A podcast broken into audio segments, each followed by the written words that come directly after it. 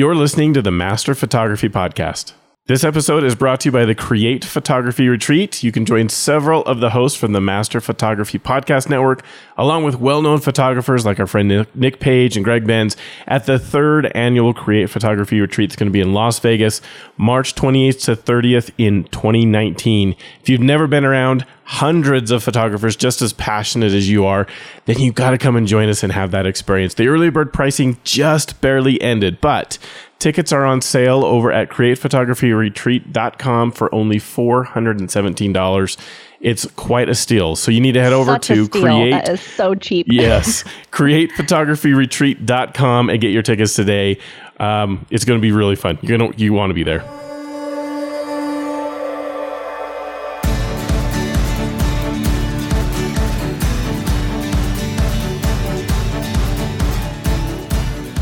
Welcome to the Master Photography Roundtable, part of the Master Photography Podcast Network. You're joined by thousands of photographers listening to the show, all on the same journey to master their photography. I'm Jeff Harmon, host of this episode, and I'm joined today by Erica Kay and Brian McGuckin. Thanks for joining me, guys. Hey, Hello. good to be uh, together. Yeah, Brian is like this dearly departed soul that we finally have back on the podcast. Finally, finally, Brian. I know. I'm sorry. Life happens, and It does. It's not always. It's not always fun, but It does. All right, so let's get straight to it. We uh, we're going to start off with a question that came up in the Facebook group, and I loved it because I very clearly remember going through like exactly the same question myself not very long ago, and I thought it would be a really good thing to talk about it on the show. And I I, want to make sure we go through like thought processes here. So I'm gonna I'm gonna try to ask a ton of questions, remembering my experience of someone who just not very long ago went through kind of learning this and sharing it because I think that the process, uh, the thought process is more important than like we're going to talk about some specific settings, but it's it's how you arrive at them and and how you're deciding to change things.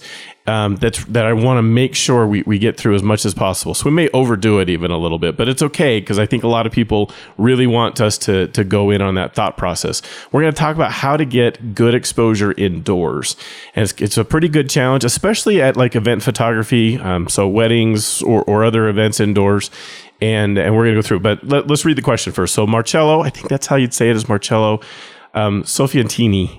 I don't know. I'm probably slaughtering it. I but love that name. that sounded good. That sounded good. anyway, he said uh, he's a great listener. He's been involved in our Facebook groups for a long, long time, and um, I've been. He said I, I've been asked to photograph an indoor event along with other photographers. I have never shot indoors unless it was just for myself. I use a Yongnuo 564 as a speed light and my Nikon D500. I'll be taking a lot of candid shots. Does anyone have any suggestions? This is not a last minute post. I've seen many, as I have seen many times, people do on Facebook. I have plenty of time to prepare.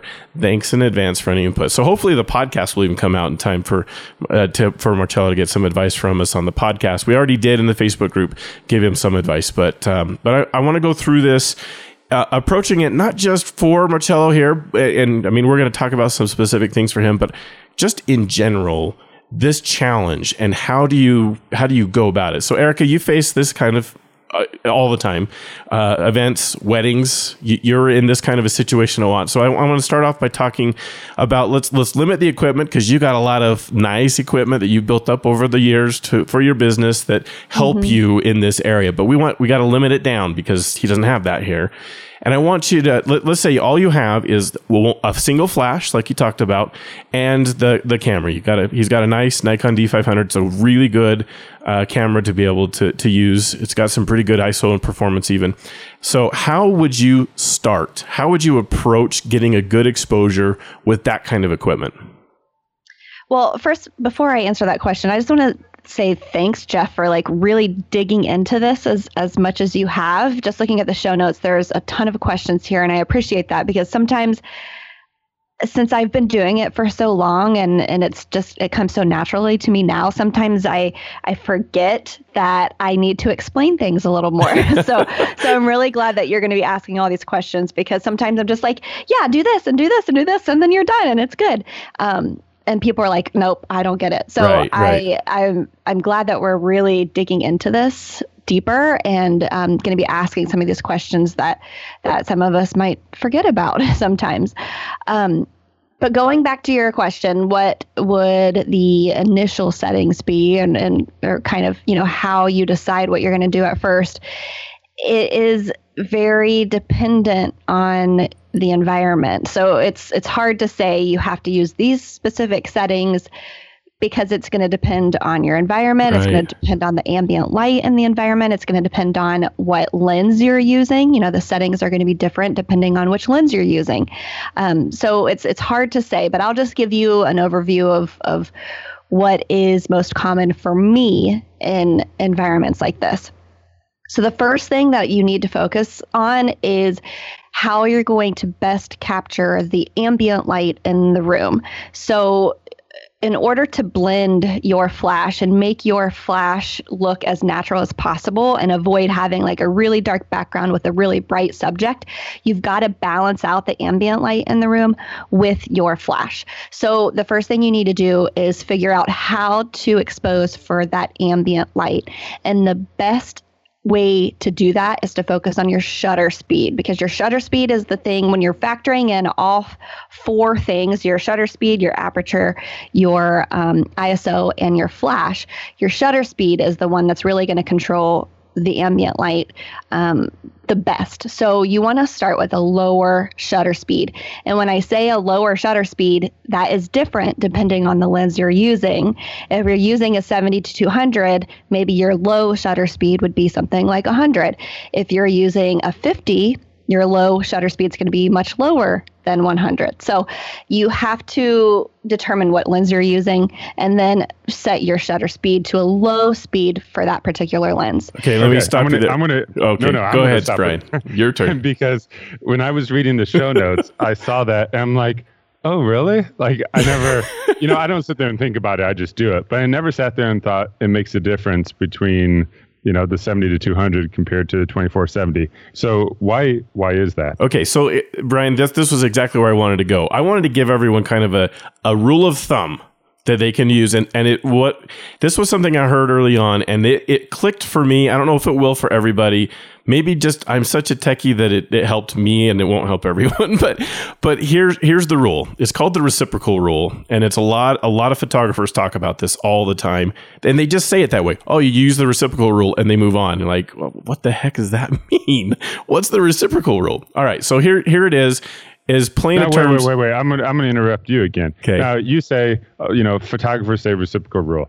You're the first photographer I've ever heard say that. Okay. So maybe maybe geeky photographers. Okay, sure, sure, that sure. Use that. I think I know I know where you're going with this, Jeff. I think. Okay, so it, it is it, what it, what it helps with is, and it's just a rule of thumb. It doesn't mean it's guaranteed. It's not like if you follow this, you are gonna have perfect photos. It's it's a starting point. That's one of your challenges, right? You're going into this dark room where you want to take a photo, and you've got four settings now to worry about. You've got aperture, shutter speed, and ISO on your camera, and your flash power and location. So maybe there's five. Anyway, there's some things to think about, and it could be so overwhelming to someone who's never done it before because like I don't even have a clue what to set. Like, where's the starting point?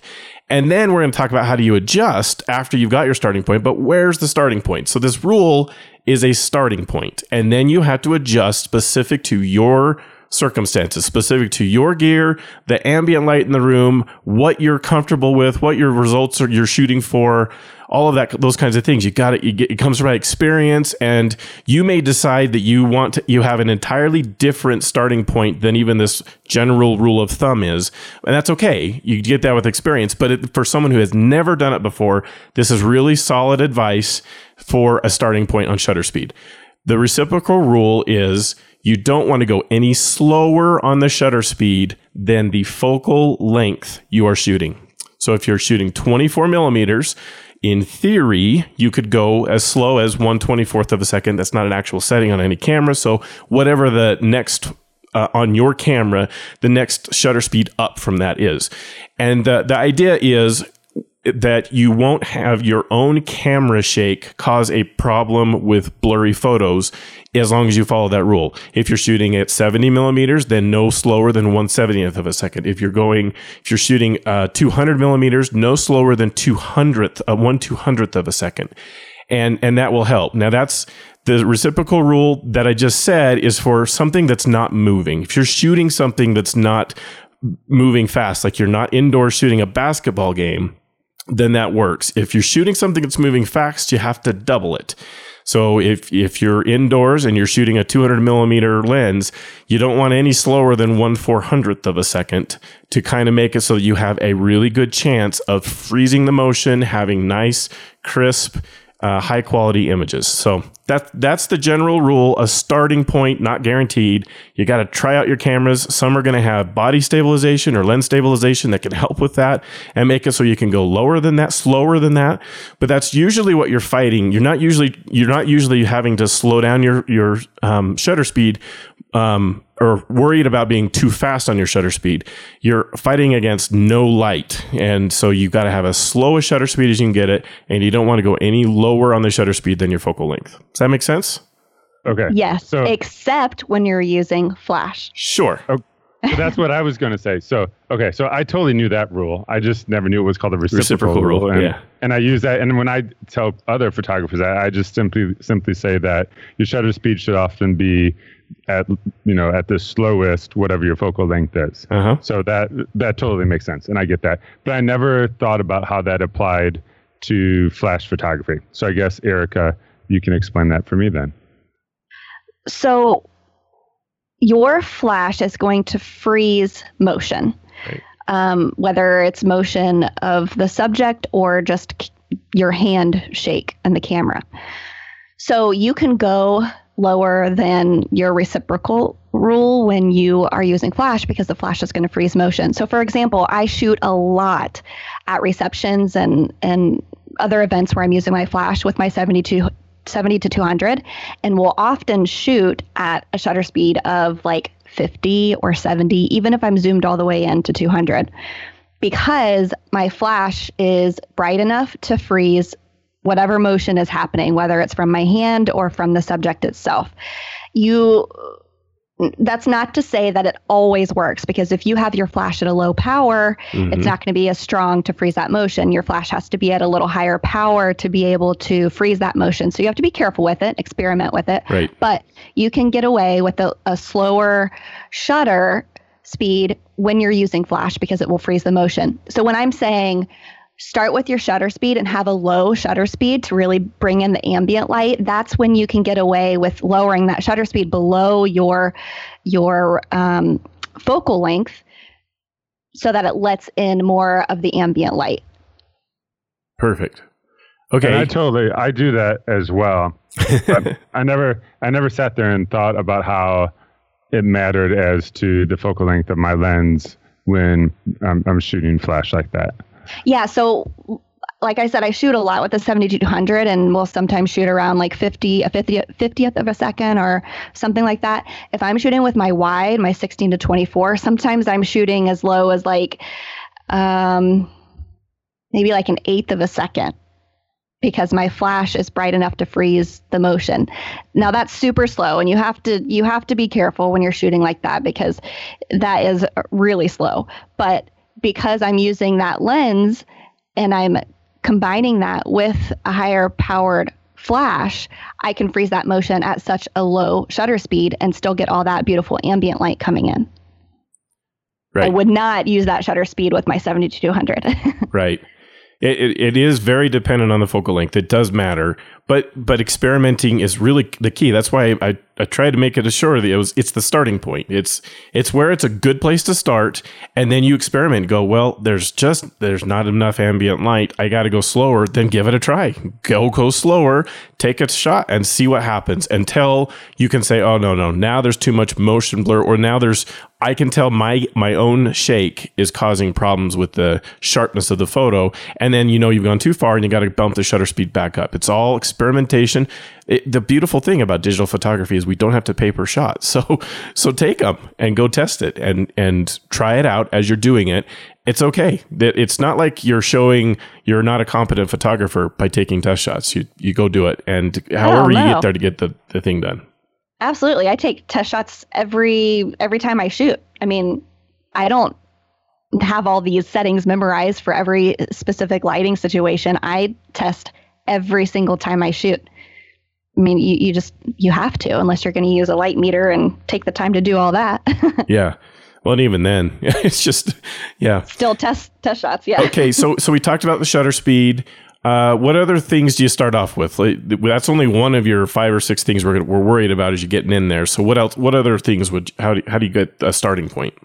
Mm-hmm. Can I jump in for a second? Yeah. Go for it. Um, just to piggyback onto about the ambient light, I think one of the most important times to make sure that you're recording or capturing the light of the room is in a wedding reception because they often you know intentionally have certain lighting whether right. it's you know the red or the blue or the lights that come from the DJ stands or whatever and you don't want to overpower that so i think you know if, if you're doing you know, like portraits inside a building, that would be different in my opinion, or shooting some type of event.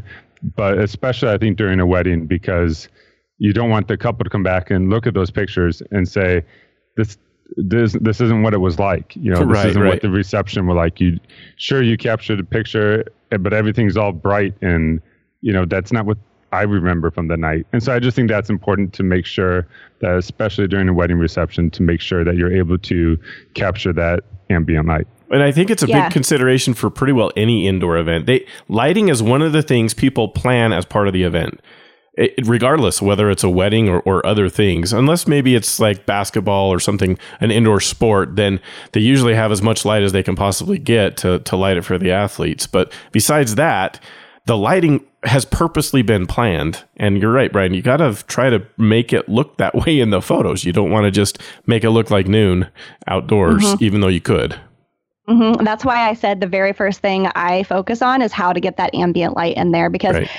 like you said, they've planned it, and maybe even more importantly, they've paid a lot of money Right. for it to look like that. So you need to make sure that you're capturing it. You know how how they chose to have it set up. Right. Okay. So what other settings, Erica? Let's let's. How about aperture? Where would you put aperture? Uh, so that is going to depend on you know what what you're trying to do.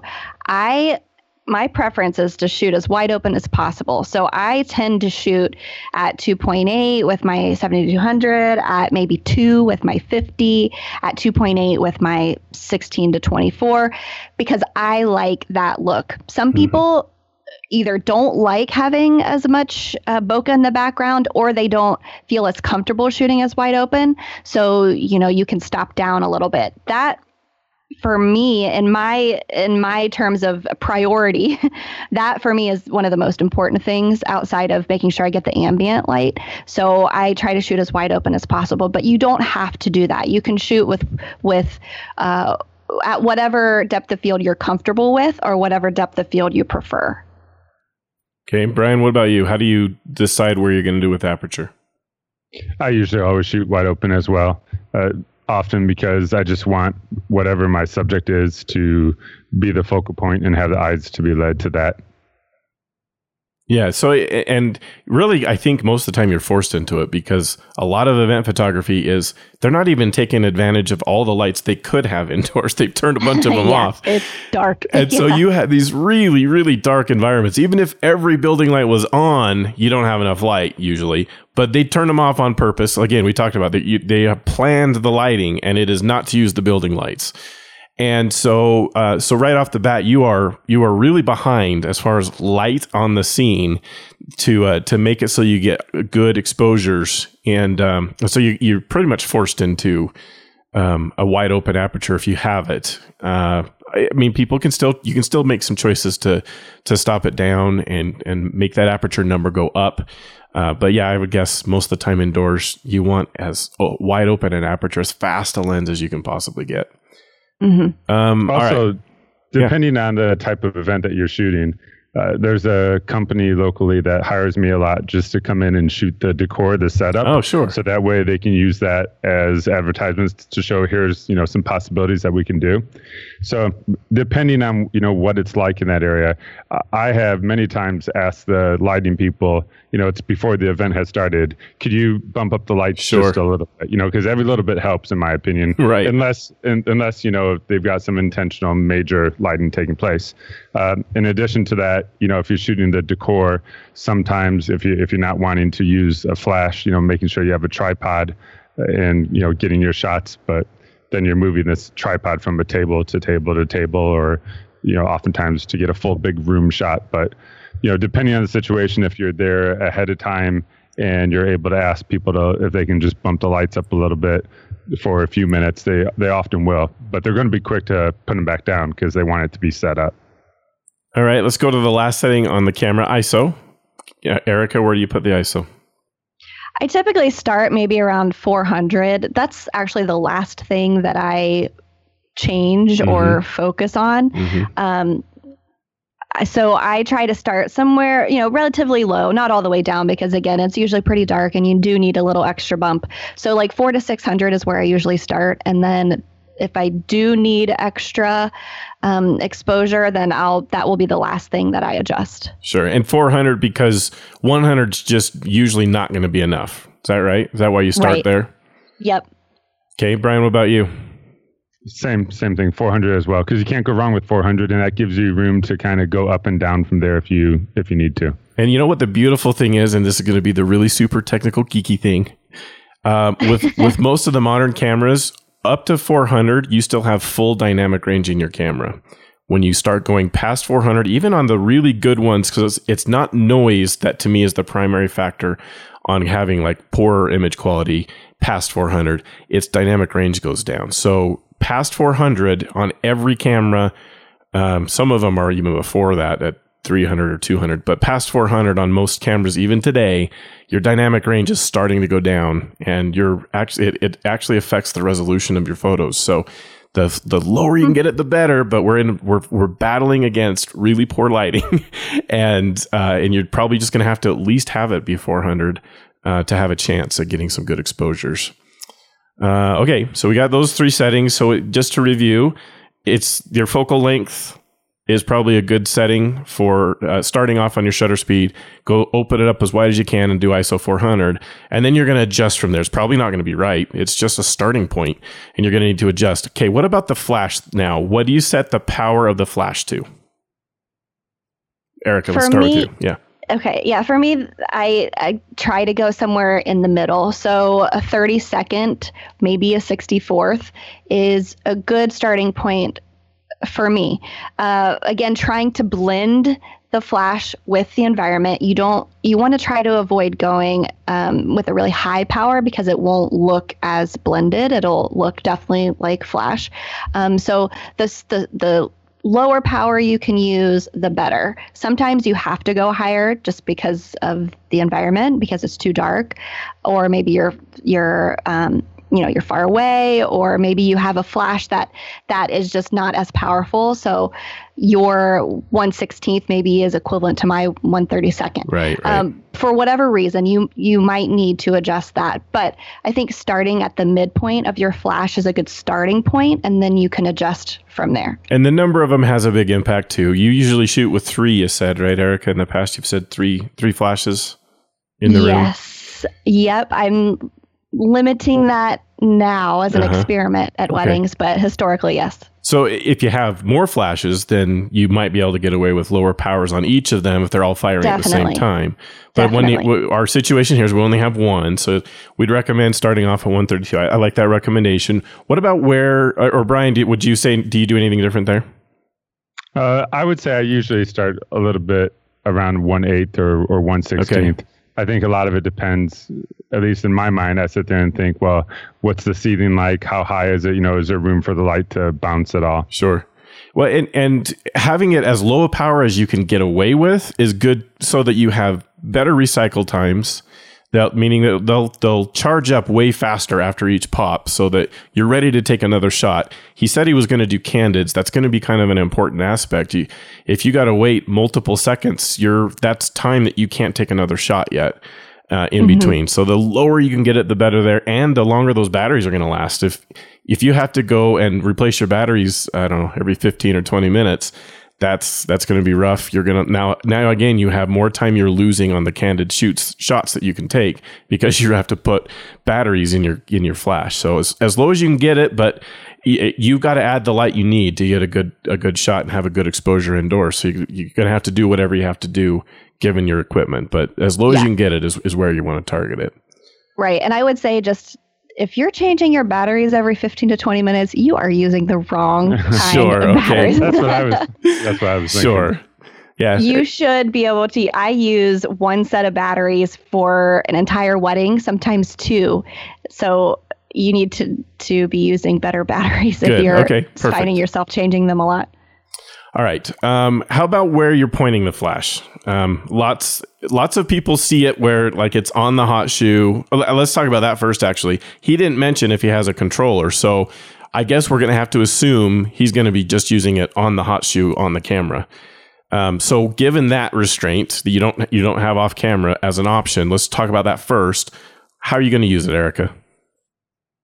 If it's on my camera, I will be bouncing it, whether that is bouncing it off of a wall or a ceiling or even using a bounce card.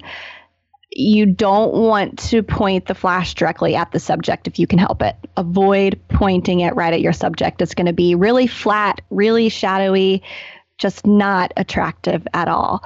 Um, so try bouncing it. And Brian, I really like your answer to this one because I do this as well, but I'm going to let you talk about it. I'm not going to steal your thunder. uh, I'm now I'm nervous to make sure I say the right thing. Um, well, what I do is if I have my flash on top, usually I have it pointed straight up at first, and then I take it and then I just tilt it forward like a notch or two, so that way it still bounces up. But then, to me, it also kind of puts just a spills just a little bit of light on where their eye level would be. Was was that the right answer? Yeah, well, and the the MagSphere the combination with that. So, yeah. So here's the thing. Yeah, I use the MagSphere. Uh, if I have my lights on a light stand, because when I do reception, I do kind of two lights up on a stand and then the MagSphere on my camera. Um, and the ones that would be on the light stands tend to have just a diffuser over them and pointing mm, uh, maybe kind of straight on, or sometimes I'll go and mix it up and tilt them up a little bit. But usually the one that's on my camera will tilt forward just a tad bit. And I do use the MagSphere. Uh, recently, though, I've been having issues where uh, my the weight of the MagSphere yeah. on, with with my Yongnuos, yep. it would just go whoop and drop it straight down to where it's pointing on. Yeah, you only and get two I, options: it's straight up or straight or, or ninety degrees. That's it. Right. Well, so I did switch to, and so it's I have Yongnuo. I have like six Yongnuo flashes because I love them but um, I did switch it to a different Yongnuo, just thinking maybe the swivel head was kind of getting worn out a uh-huh. little bit, and it was a little bit better. Yeah, I did still have it as an issue because I don't want it straight up. I want it to point, you know, lean forward, tilt forward just a little bit. But the MagSphere, what's good about that is, you know, it's like the round light bulb on top, so it kind of helps the light spread a lot better than bouncing it off of a card or something would. Mm-hmm. Okay, and, and, you said diffuser over your flashes, Brian. What's a diffuser? Uh, the diffuser, that, uh, well, it diffuses light. It's anything you would put on top of the flash that would spread the light out. And so, what I have, uh, I found some cheap ones that fit perfectly on top of the Young Yongnuo. So it's like a white cap that fits on it. Uh-huh. Um, and what I like about mine is it's really thin, so it doesn't raise it up like higher. So that way, when it when my flash is in the case, I can still close the case uh, the case cover, you know, to Velcro it, uh-huh. where a lot of diffusers are thicker to where you have to keep it separate. Okay, good. All right, those are those are good discussions. And uh, so, talking through this, I I can so remember. I don't know if you guys can remember the very first time that you went in and used Flash, but the first time that I went into an event, and I was scared to death because I like we're talking about. I had no clue how how am I supposed to approach this. Now I I'd done enough with with my camera to kind of understand aperture, shutter speed, ISO, and get an exposure that way. But I'd never, I'd never really used flash before. I tried some experiments in my home to try to get some kind of idea, but I was just scared to death. And I don't do a lot of event photography anyway. Um, this was more like, you know, a family member in need kind of situation. And, uh, and I was scared to death, but I was like, okay, I, I know I have to add light. There's no way that I'm going to get away with taking pictures. I knew they were going to have the lights way down low and uh, and I knew I had to add flash, so I just brought it and I stuck it on the top of my camera, and I at least had had the advice given to me of bounce it off the ceiling. This happened to be inside of a, a church building where the ceiling was probably I don't know 50 feet tall. It was it was really high ceiling, and so I was nervous right at the beginning, like that's really tall. Is this going to work? How is this going to go?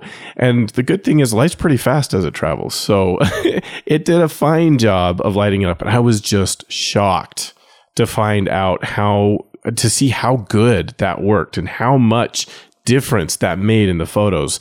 I could test it right there between the flash popping and, and no flash. And it was amazing how even just one flash on top of the camera bouncing off the ceiling, how much that changed the image quality and how good it made things look.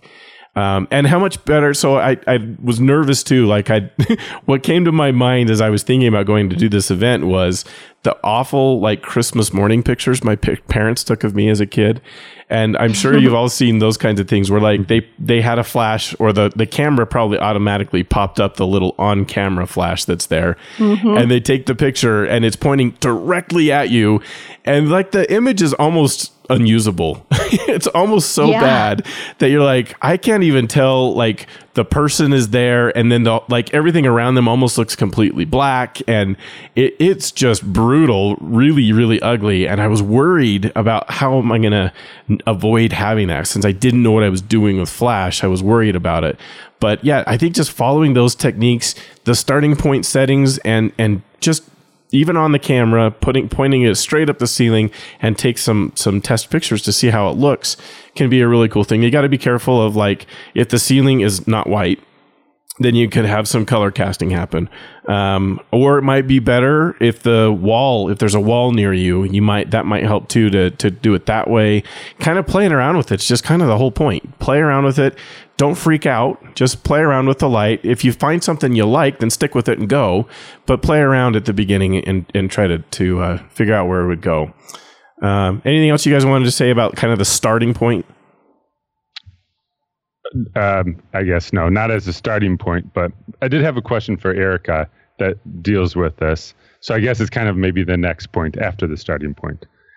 So the, an issue that I often have is a lot of times I'll be shooting in a place that's almost pitch black dark, like a, a bar would be, uh, mm-hmm. because sometimes if it's like a celebrity athlete event that I'll do, you know, they're they're in clubs, and so it's dark, and so it's often hard if you're trying to get a photo of somebody and your camera won't focus on them because the young Yongnuos don't put out that little right. red. Well, I don't know the the term for it. The little red, you know, focus assist light, I think is what they call it. Yeah. Is that what it is? And young Yongnuo doesn't have that on there, correct? If right. so, I no. never discovered it.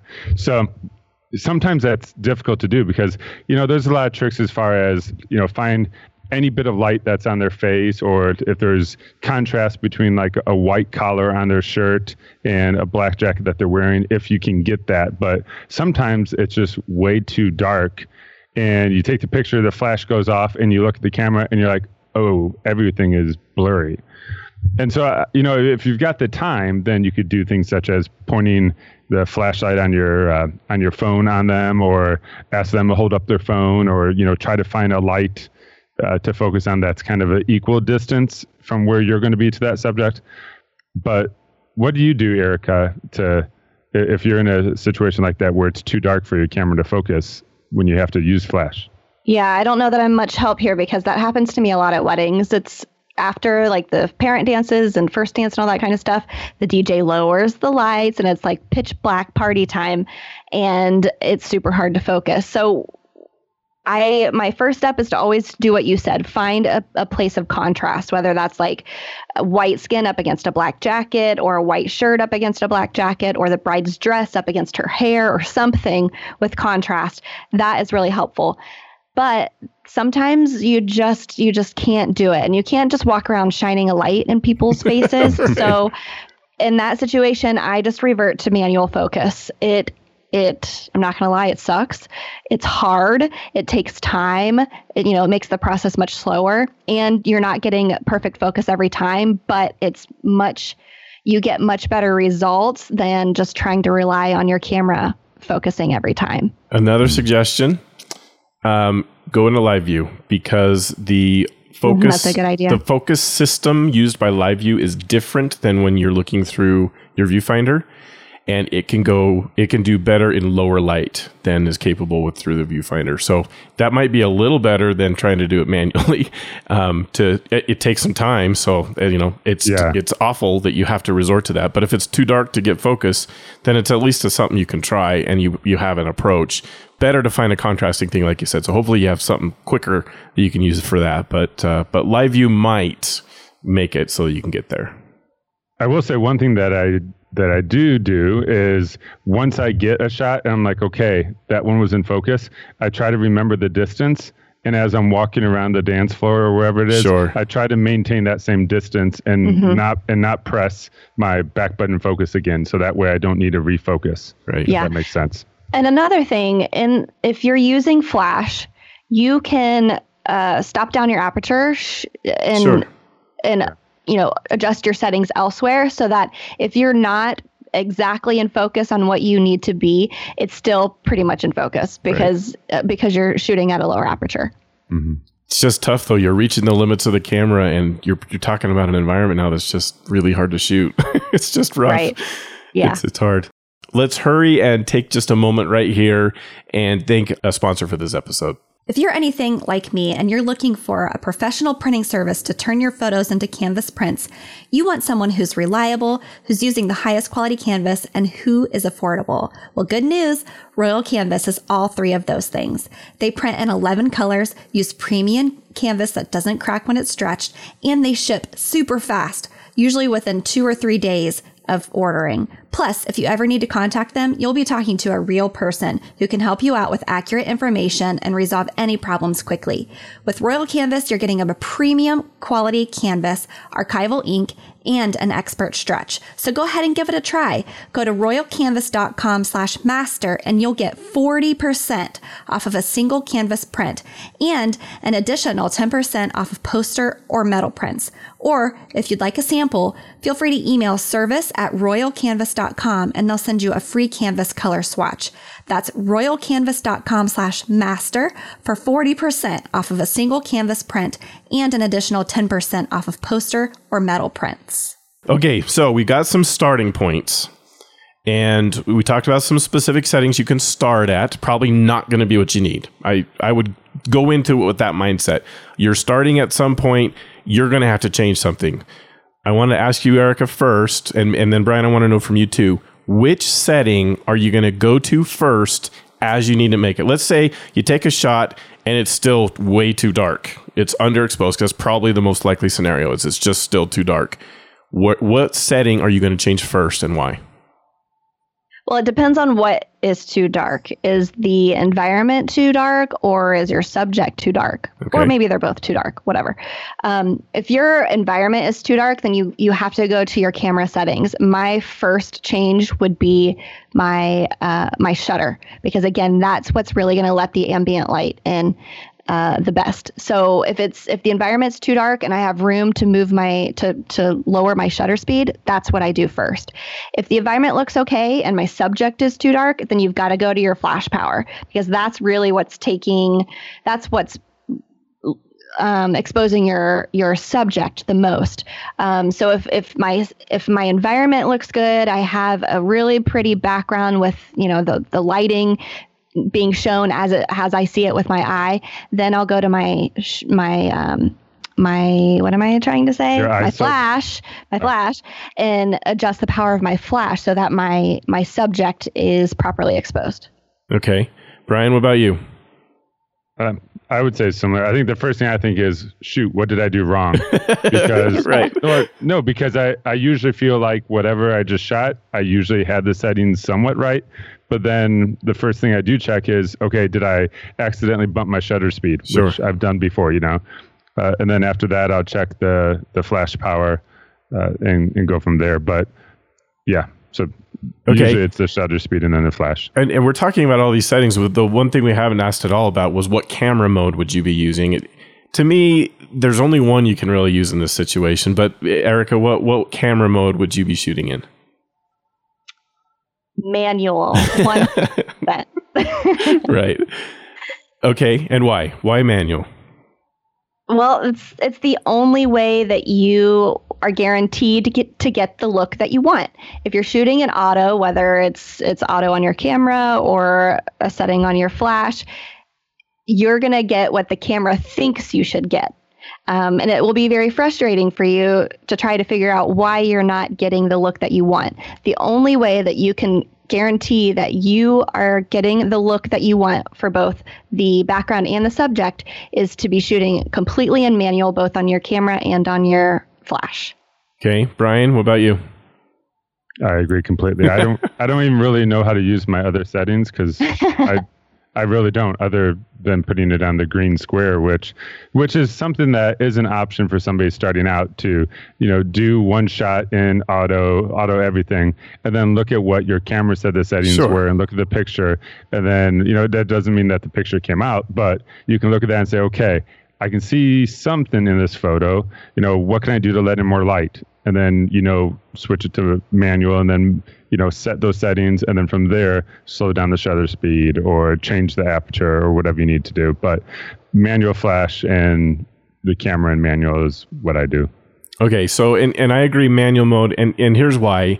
If you've ever tried to do to shoot the moon you have seen what happens um, in man, in auto mode. And, and why it's you you just have to go manual. Your camera has like almost no shot at guessing correctly um, on what the exposure setting should be if you're going to shoot the moon.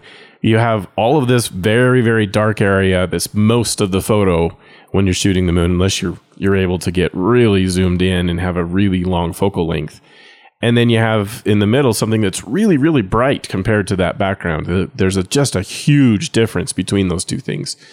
And uh, and if you do it in auto, you can go try this. It's almost always going to produce a picture where the most of it looks kind of grayish and the moon is this massive bright ball of light. And there's no detail in the moon because the exposure was not set well. And you could try with some exposure compensation you could dial it but that's that's almost as complicated as going into manual mode so, um, so manual is is where I would definitely say you got to go. So you're controlling these things. You're making decisions now about how you're going to change each of the settings, giving some of the rationale of what we're going through, thinking through maybe your shutter speed is the first option of how to change it. If it's too bright, then you you need to increase your shutter speed. If it's too dark, maybe decrease it. Get the the ambient light to to be where you want it to be and then if the person maybe and maybe that's where I would focus first is the ambient light. Get it to where you have the ambient light showing up like you want. And then if the person's mm-hmm. not the mm-hmm. right exposure, now you have some other stuff to go worry about. But but um, getting that down kind of first and then and then the the foreground. And being in manual mode gives you all of the flexibility to be able to change one thing at a time. It, and not have your camera making some decisions for you that you just don't even know about. And having it be so inconsistent just, it can be super frustrating if you try to shoot it in a in some kind of semi-automatic mode for indoor stuff. Now i think there there's some modes there's some points where semi-auto is perfectly fine. So I'm not I'm I hate it when photographers make it sound as though if you're not shooting in manual, you're not a real photographer. That's not what I'm saying here. This is just a situation where manual is going to be way easier to deal with than some kind of auto or semi-auto mode. Mm-hmm. All right, let's see. Next little thing. All right, so you got. Let's say Erica, you have you have the shutter speed set just perfect for that ambient light to look good. And we talked about kind of balancing the ambient light with making sure that your subject kind of looks like they belong in the scene, but you have as much light as you can get on your subject, on the on the model in the photo. How and and it's too dark. Like the ambient looks good, but the the person you just need a little bit more light on them. How are you going to adjust using all the settings you have available to you? What are you going to adjust? If you just need more light on your subject, you have to adjust your flash. If you adjust your ISO, and this is one point I wanted to make, the ISO is always the last thing I adjust because that setting is going to affect the exposure of your entire image. It's going to affect the exposure of your background, your ambient light, your subject. It's going to expose, uh, uh, change the exposure of everything. Shutter speed only focuses on your your ambient light and your background. The flash only you know focuses on the things that it's going to hit, which really is just your subject. Um, so if you're having a problem with your subject, but the but the ambient light looks perfect, don't adjust your ISO because it's going to mess with your with your ambient light as Right. well.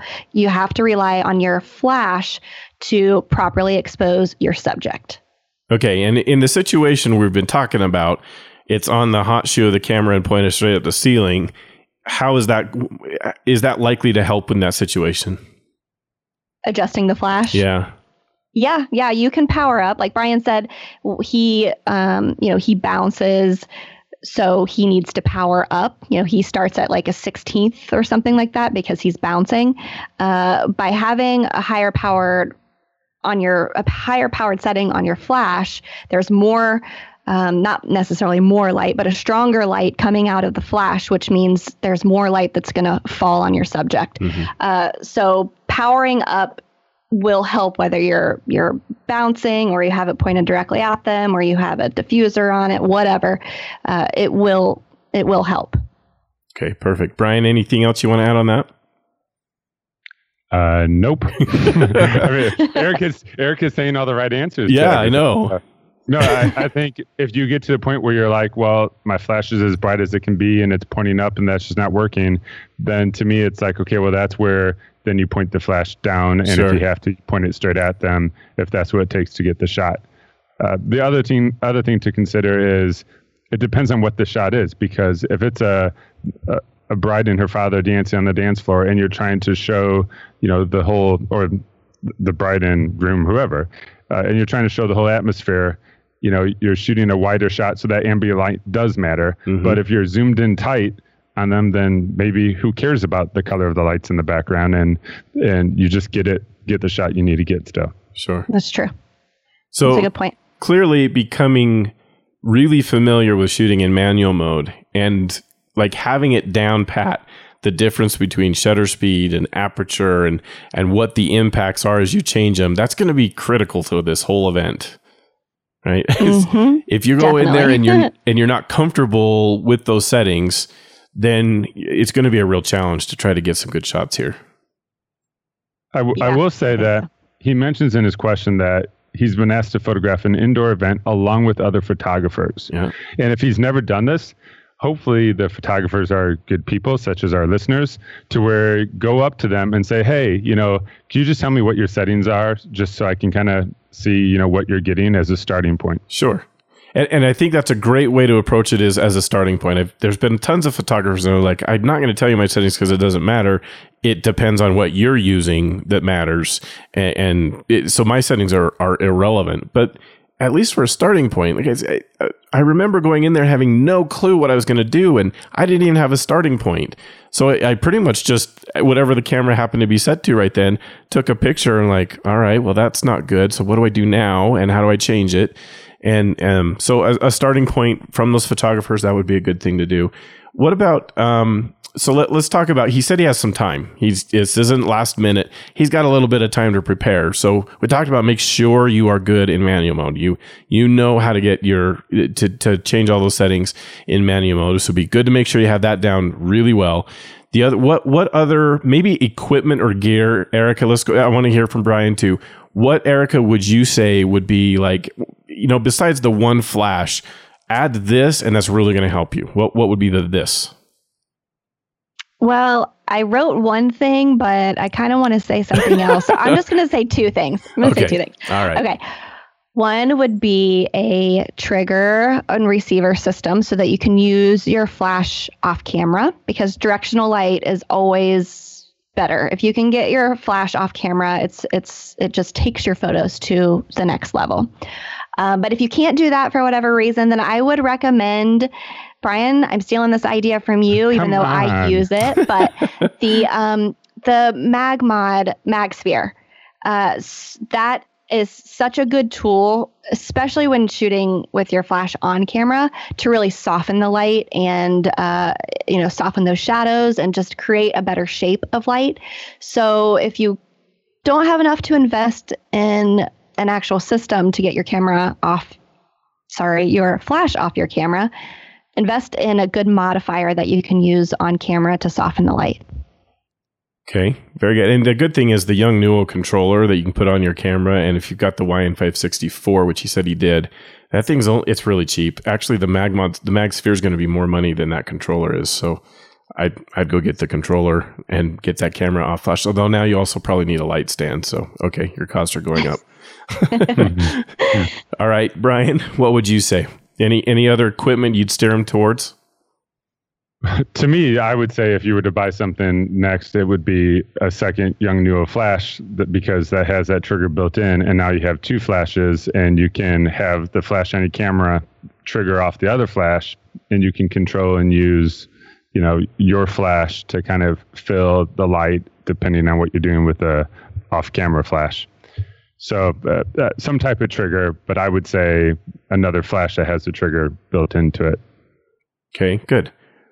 Uh, yeah, I agree with that. That would be my suggestion too. Get the controller that you can put on your hot shoe of your camera and be able to um, use that to change the settings of the flashes that are off camera, and then have more than one flash. That would be good. Um, another another thing to be aware of is with the flash is they have the, and I'm not going to use the right term for it, so I'm sure you will, Jeff. The um, kind of like the quote unquote focal length of the flash. You can adjust that. Sure. Yep. To have it like when it flashes to have it flash more like wide, like a wider light, or to have it be a more direct light. Yep. So I usually have it wide, and then that flashes into the diffuser, which, in in my mind, and maybe I'm wrong, it just helps diffuse it even more in a way. Uh huh. Yeah, that's that's uh, another good thing that most of the controllers will let you do is change that zoom level too on a lot of the flashes. And it, this stuff, the gear we're talking about here is not all that expensive. I mean, everything in photography is kind of expensive, but as relative things here, uh, they're not all that that expensive. So that would be good. Okay, what about uh, if he's never really done this before? Sounds like he hasn't. Let's assume he's really good with the camera settings, manuals, no problem. We're good there practicing at home or how would you say you could get ready? May, uh, maybe not even be able to go into the exact space that they're going to be shooting in but having never done flash before are there some techniques that you guys use to kind of get ready and learn about it or or do you think he has to wait till he gets to the event? Do i get an answer first? Go ahead brian. Yes score. Okay.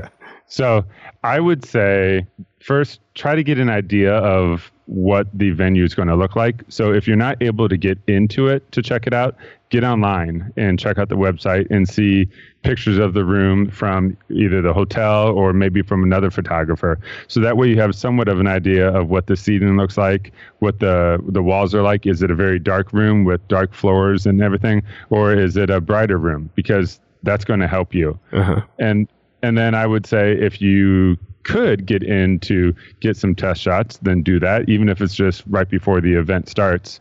Uh, but if not, then practicing at home. You know, go into a room, turn the lights off most of the way or even all the way, and just experiment with it that way.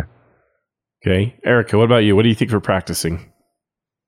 Yeah, I think that is excellent advice. I always try to at least have the conversation beforehand about what the light and the environment's going to look like. So reach out to the organizers, reach out to people that you know who have shot in that location before and get an idea of what the environment's going to look like. That way you can try to mimic that environment at home or wherever you want to practice so that you can have an idea of what your setting, settings should be before you get to the event.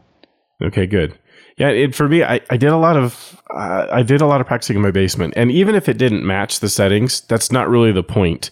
The point was do I know what I'm going to do starting from the base settings or some, something that's kind of your starting point and understanding how I can control things, change things to get different looks with the light almost doesn't matter then what the actual environment ends up being because you're going to be adjusting based on the environment when you get there anyway. And how they have it that night may be very different than other nights with the, the lights and the events they planned on. So I, I loved it. I, I waited till like it was sundown And then I just went in my basement in my house and I set up the lights and I st- I practiced with them to figure out what how do you use it? Like even how do I use the controller, the flash controller on my hot shoe? How do, how does that even work? Um, so that I'm not figuring it out while I'm there and wasting all this valuable time trying to get candids of the the people at the event because I don't know how to use my flash controller. So getting as much time in with the equipment, even if the environment is not even remotely close, I think was is still very valuable. I would say that one of the most important things to play with when you're experimenting is the shutter speed.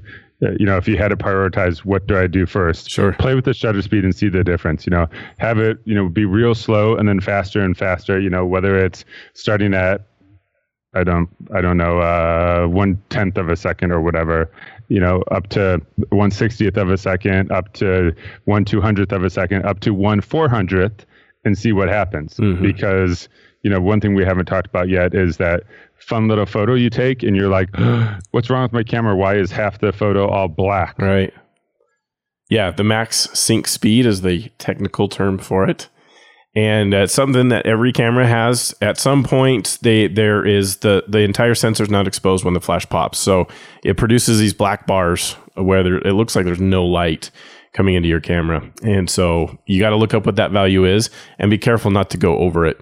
Um, most you're safe usually at about one one sixtieth of a second. Most camera, almost every camera I've ever seen is their max sync speed is at least that, so you can at least go one one sixtieth of a second with flash. Some can go to 200, some 250th of a second. Um, that's about the limit usually. Um, so you got you can't go almost always you can't go up to one four hundredth of a second uh, unless you have a flash that works with that called high speed sync. But we're not going to talk about that. That's a whole separate topic. Um, all right, I think we have gone through that pretty well, and it took a lot of time to get there Almost an hour. almost an hour. So I we may have to cut out. We had plans to do a get to know the host segment, but I think we should cut that one. What do you guys think? yeah, that's we can do that next week. All right, we'll we'll save that for another segment. Um, let's wrap up this episode as quick as we can. But uh, I do love this topic, so I, I didn't want to, to axe it out of the episode, even though we could have kind of just stopped where we were at. Um, Erica, you found an article. Uh, there was one that kind of spoke to you from PetaPixel. Why don't you tell us about it? Yeah, it was it was um actually it was a video, I believe, that two female photographers made. It's really s- simple concept. The video was super short. I think it was like 2 minutes long, but Right. it was essentially the four portrait locations that you can find in any neighborhood. So they they grabbed their cameras, they went walking around their neighborhood and found four very uh, very nice and consistent backgrounds that you can literally find anywhere. Um, they their their four ideas were solid colored walls or like big garage doors that were solid colors bushes, trees, foliage that just have a nice green, consistent background. Um, higher locations. So the example that they used was climbing up on top, having your subject climb up on top of a playground. So the subject was up higher than the photographer. And then the fourth one was corners or anything with with interesting intersecting lines um, and it was just it was an interesting concept because it's so simple yet something that I think people don't think about a lot. I feel like I'm constantly hearing people talk about, you know, I don't have any place in my area with good backgrounds or somebody please tell me where I should go to get a good background. And I think people put too much thought into it. They try to just they put too much effort into it when you literally could walk out of your door, walk around the block and find a ton of good locations. I think that's just something that's overlooked a lot and something that people stress about and and shouldn't. Right. So, do you do much out in your your in these kinds of settings, Eric, or are you mostly in the studio?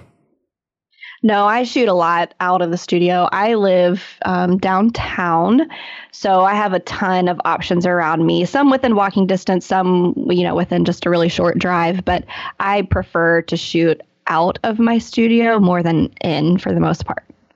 And we'll put a link to the video in the show notes so you can go check it out. It is really really quick, so it'd be worth going and and kind of seeing it, so you can kind of envision what it is they're pointing out. So, Brian, what about you? Do you do you use backgrounds like these four types? Well, first of all, Erica, for the record, they didn't walk around their town. They Scootered. sk- skateboarded and scootered. Scooted. That's Yes. Sorry. Uh, so I live, I live in a downtown area that's kind of trendy, I guess, in a way. It's uh, Arts and Design Center. Is there's like an official sign saying you're entering the Arts and Design Center. Oh wow. Uh, it's a fairly affluent community. So the parks, the buildings, everything is very well taken care of, which is nice and provides, you know, for some nice clean backgrounds. But to me, I like more nature or more broken down type situations. Uh, I don't do a whole lot of photography downtown. Whenever it, if it's seniors or families or whatever, they'll ask me about parks and they'll they'll have this park that they'll want to go to that is like really far away. And I try to tell them, you know, I first ask, well, is there something important about that place? And usually they're like, no, just trying to find a park. And I try to get people to understand that when it comes to the photo, you know, the park's not usually in the photo. Right. It's a picture of you guys. And yes, we need a little bit of nice background behind you, but we don't need to drive 45 minutes to a park for that unless they're wanting, you know, a specific. Um, you know, we have covered bridges here in Indiana, so maybe they want that, or maybe they want a certain building. But t- to me, you can pretty much go out anywhere and, and get some good shots.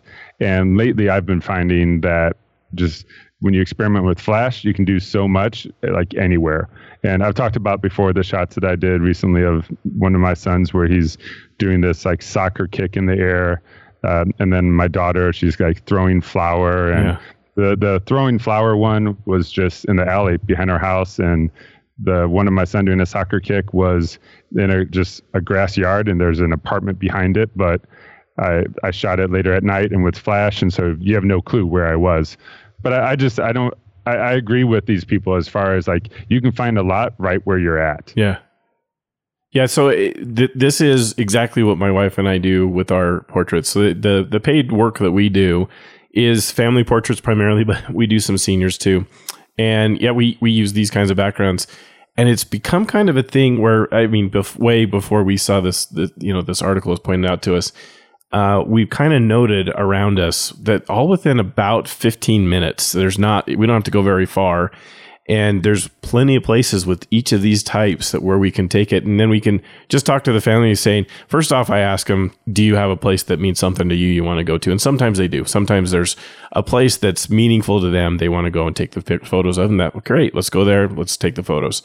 Uh, if they don't, and and so I don't know, maybe 30, 40% of the time, something like I say, nah, I don't really care, just someplace pretty, then I say, okay, well, we don't have to go very far. So here, here let's go here. And, and then I ask them about like, what kind of a background are you looking for? Something that looks more natural, kind of uh, trees and, and foliage and stuff, or do you want uh, more urban feel? What what is it you want to be? And that'll tell us kind of where we should start. And then there's places really close to us that has all of this, so we can just kind of try a whole bunch of stuff. If they're like, I don't have any idea, that's why we're hiring you.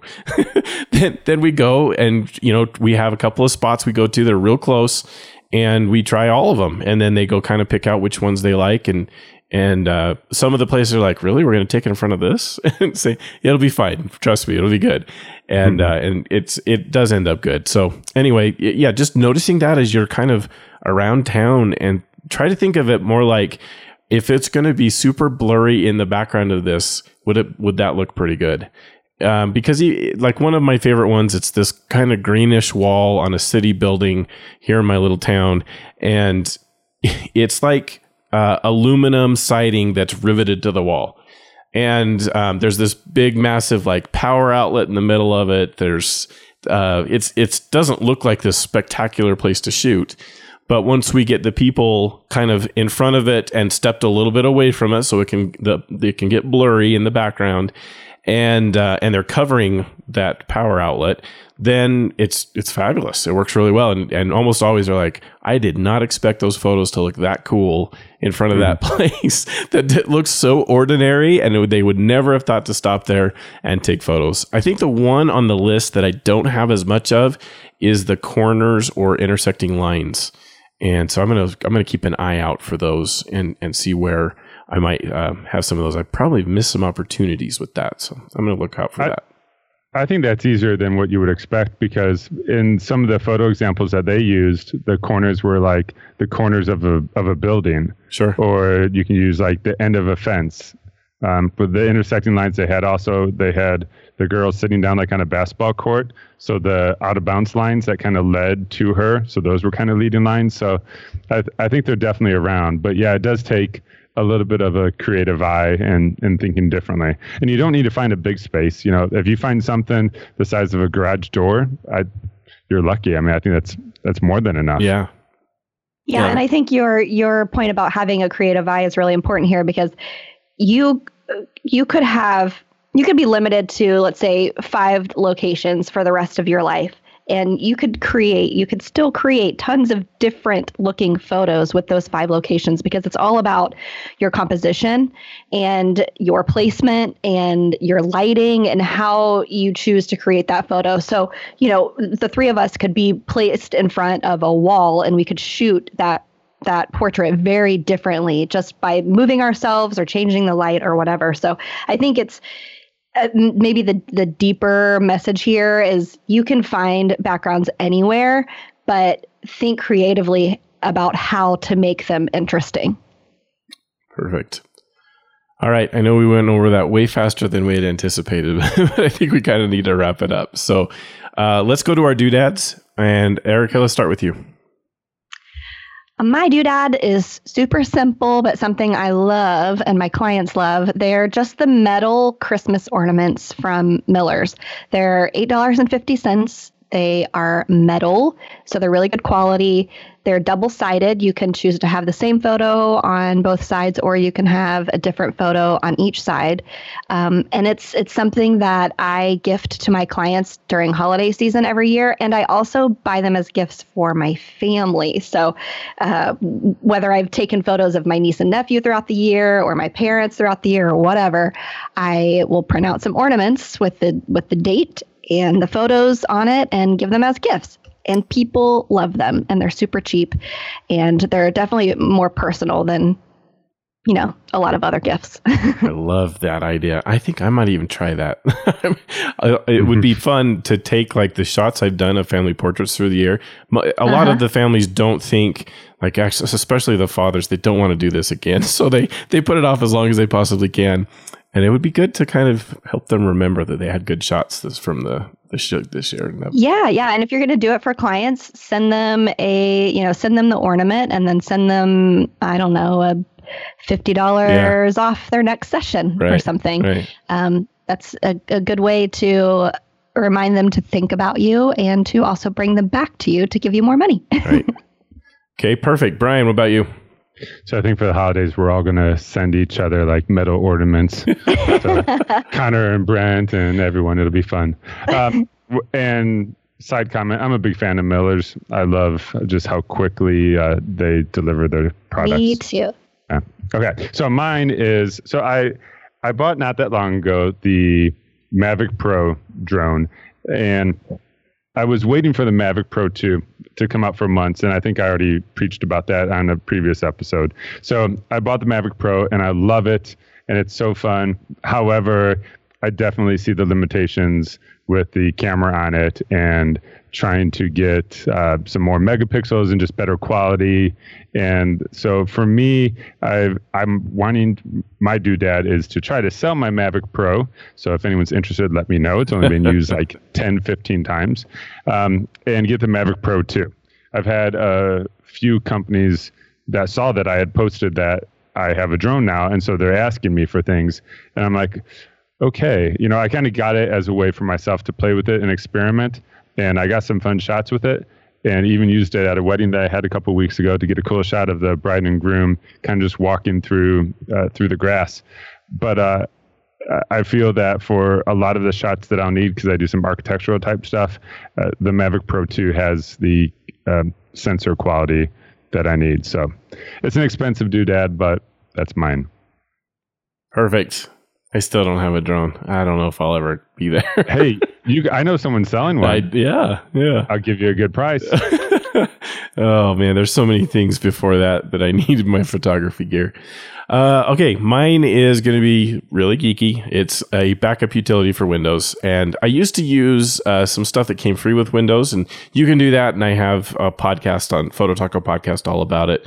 Um, if, if people are interested, but I have switched. I decided to pay for a utility. It's twenty bucks. It's called. Um, it's it's supposed to be like backup two, but instead of the A, it's a V. So it's BVCKUP two. Uh, kind of a funny name, but this utility is really, really good. Uh, it, what what's really nice about it, it's, it's super fast, and there's lots of technical details about why it's fast um, that I, I, won't go into. But it's it also does checks to make sure that as it copied, it got everything over there. Kind of it, it it does a very good job of validating everything and uh, works just super consistently. They have updates coming. Like I think this month I've had three different updates from it. I don't know what they're updating. I'm not even worried about it, but they do. A, it's just the developer's really really solid, and uh, I can highly highly recommend it as a really good way to make sure you have good backups happening from say your main drive to a, a secondary drive and just have it do it. So if you if you use Windows this is the utility to go and get and it makes it super easy to set it up and and make that happen. So 20 bucks it's worth it. All right let's uh, remind everyone masterphotographypodcast.com it's the home for the show so be sure to head over there and check it out. Facebook group just search in facebook for master photography podcast or go to the show notes. There's a, a link to the group. You do have to ask to join but all you have to do is name one of the hosts of the show. So that'll jeff or erica or brian will all work and uh, my work is at jsharmonphotos.com. Um, my other podcast is phototacopodcast.com. So you can head over there for the really, truly geeky kind of photography stuff. On Facebook, I'm Harmon Jeff. On Twitter, I'm Harmon underscore Jeff. And on Instagram, Harmon Jeff. Erica, where can people find you? You can find me online and on Facebook and Instagram at Erica Kay Photography.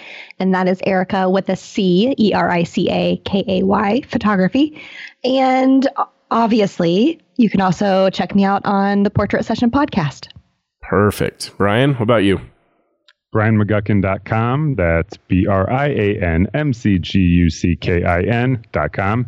Uh, Facebook, it's the, I don't know, do you say at with it? It's Brian McGuckin Photography, but just search Brian McGuckin. Uh, Instagram is at Brian McGuckin. So is my Twitter, which I don't use a whole lot. All right. Very good. Well, thanks you guys for joining me at this roundtable episode. It was a lot of fun talking with you, and listeners, hope you enjoyed it. And we will see you again in another seven days.